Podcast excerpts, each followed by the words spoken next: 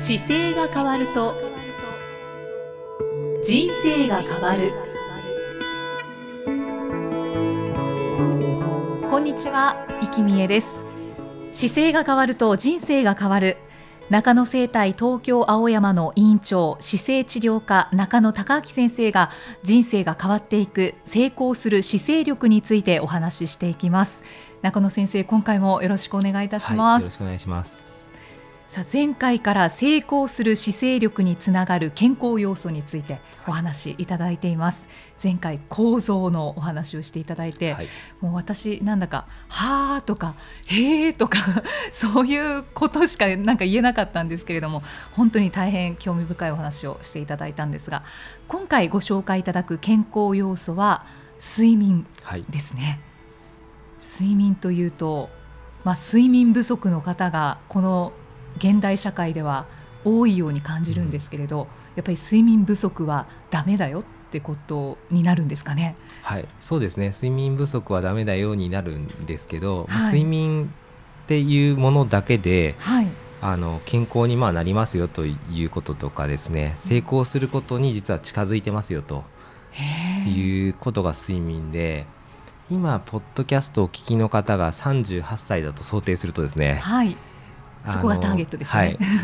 想定すると、まあ、7時間半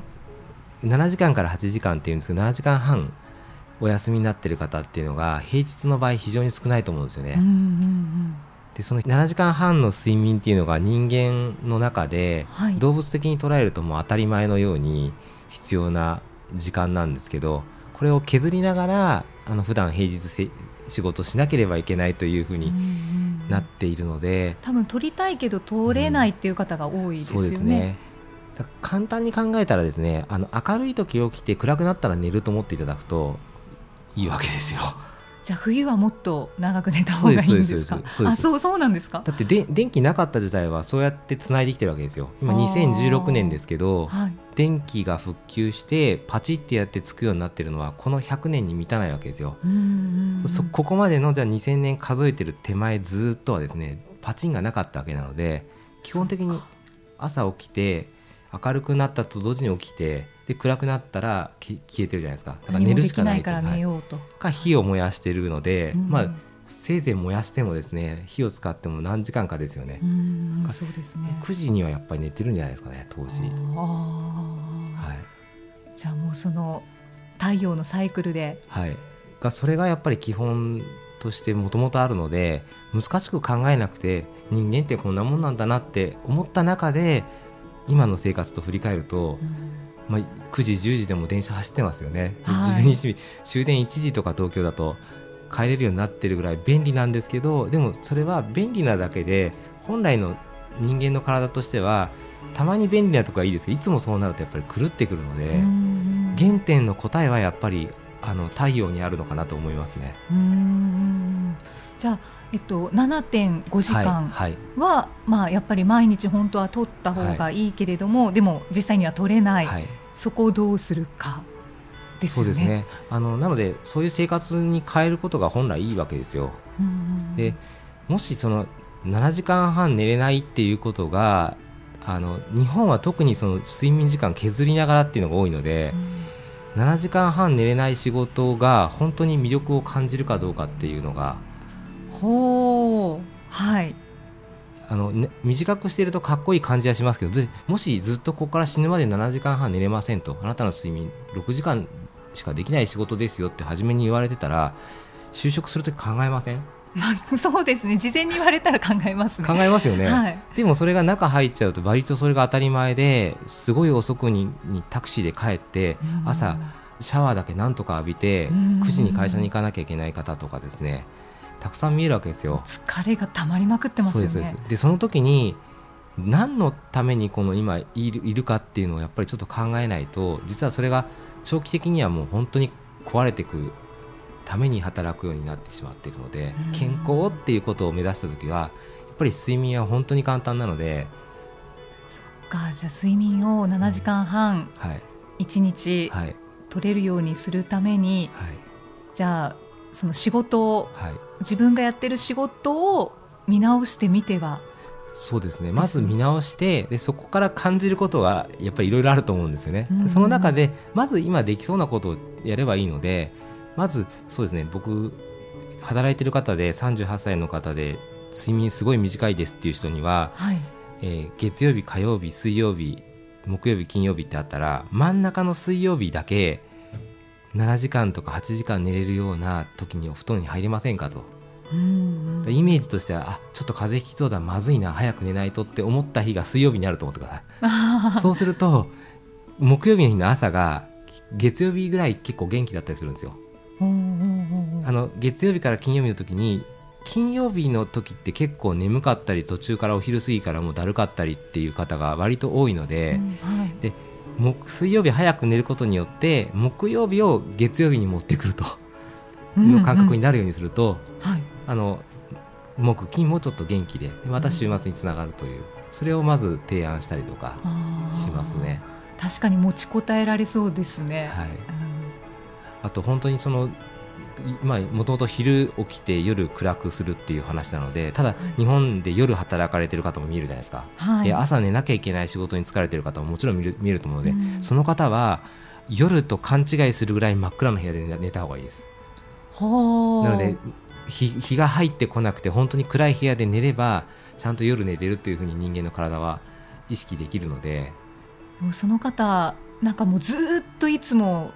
暗い状態に、い、るような感じがしますね、夜働いてるから、ね、外を見ても暗いしでも寝るときは真っ暗にした方がいいんですよね。そうなんです。でもでもその日中の明るさの日日差しを浴びるよりはもう暗くして寝てで夜の光をちゃんと昼間だと思って動くっていうサイクルにしてあげないと壊れちゃうので。だから人間本来の、だから100年ぐらいしか、その電気を使い始めて、はい、でちょっと本当の生活ではないリズムになっちゃってるところを、もうできるだけ本来に戻していこうっていうのが本当にそれだけあの他の方に多分その夜働く方はですね他の方が寝てる時に分だけ余分に仕事をしようとするこう偉い方なので、うんその方がやっぱり日中ちゃんと寝て回復しないと誰かが困っちゃいますもんね。あそうです、ね、だからちゃんと夜は寝れるようにするっていうのがあの一番初め簡単にできる秘訣ですかね。豆球つけて寝る人とかやっぱいるんですけどあの豆球も消しちゃった方がいいですね。あだから本当に真っ暗な中で寝た方がいい。うんはい、で睡眠不足はじゃあその解消できたとします、うん、そしたらやっぱり体の面ではかなりいい効果はたくさんあるわけですよね。そうですね脳脳の働きの専門の先生もやっぱり睡眠の話をよくされていて睡眠をとることによって脳が全部あの整理するんですよね。で整理することによって例えば寝る前に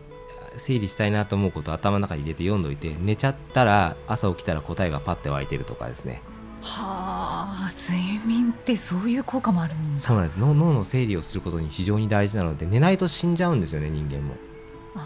そうですよね、うん、頭働かないですもんね本当に。で働かない状態で長く仕事することは本当にいいのかどうかっていうと本来はやっぱりきっちり寝てあの仕事に集中してで早く仕事終わってまたよく寝るというサイクルがやっぱり理想なのでそこが人間らしい生活にどんどんつながっていくのかなと。はい。からあのこの番組のタイトルが「姿勢が変わると人生が変わる」っていうタイトルですけれど、はい、今回まあ睡眠についてお話しいただいていますが、はい、睡眠もあのきちんととると生活習慣を変えていこうという努力をしなくちゃいけないので。うん、なんか人生変わりますよね。そうですね。本当にだからちょっとしたことだけでいいと思います。今週お聞きになった方が今週だけ頑張ってみて、もしそれが良ければ翌週も続けていただければいいので、その積み重ねになっていけば3ヶ月経てばですねちょっと早く寝るのが習慣になったりとか水曜日だけ早く寝ようっていうサイクルに普通になってくるので。じゃあまずは、うん、あのちょっとこうやってみようっていう場合は水曜日をまず。そうですね。ちょうどその,、まあ、あの1週間で働かれている方だと真ん中が分かりやすいので、はい、水曜日に話をしてるんですけど、うん、まあ、難しかったら別に火曜日だけでもいいですし、うん、あのサイ今のお持ちのサイクルの中であの少しだけ睡眠を意識して変えれそうなところを多分変えていただければ。うんうんうんうんわかりました。っていうのが、はい、まずはちょっと見直してみることが必要ですね。はい、そうですね、うん、はい。で先生あのその睡眠と姿勢ってやっぱり関係してますか？はいそうですね。睡眠のと姿勢との関係はいろいろそのもう睡眠に対する考え方の姿勢もそこに現れてくるんですけど。あそういうことです、ね、そこも現れてきますし構造的には例えばどういう寝具で寝るとよりいいかという、まあ、リセットしやすくするための寝方とかももちろんあるんですけどね。柔らかいものより硬い寝具の方が体を治しやすいですよとか。硬ければ硬いほどいいんですか？あのそうですね硬ければ硬いというよりは本当はどこでも寝れなきゃいけない状態がベストなんですよ。で寝方を寝る場所を選ぶことがすでに何か問題を起こしている可能性があると。えー、どういうことですか？あの例えば硬すぎるところだと全く寝れないっていうとなんでかっていうと寝返りを打つ回数が減っちゃうんですよね、はいはい、そうすると当たっててあの寝返り打たないからどっかが痛かったりするわけですよ、うん、でも人間の体は例えば赤ちゃんが床に寝た時にこれ硬いから寝れないとは言わないじゃないですか。寝るじゃないですか。まあ喋らないこともありますけど、はい、でもどこでも本来寝っ転がったり寝返りしたりして寝れるはずなんですよ、うんうんうん。昔本来の人間の姿？そうです、寝れるはずなんですやっぱり。動物でも例えば草がちょっと引いてあるところで寝れば柔らかいから寝やすいとかあるじゃないですか、うんはい、その別にどこどこの布団がなければ寝れないっていう状況にあるはずじゃないので、うんうんうん、自然に考えれば疲れたら横になったら寝れるっていうのがそもそも普通なはずなんですよ。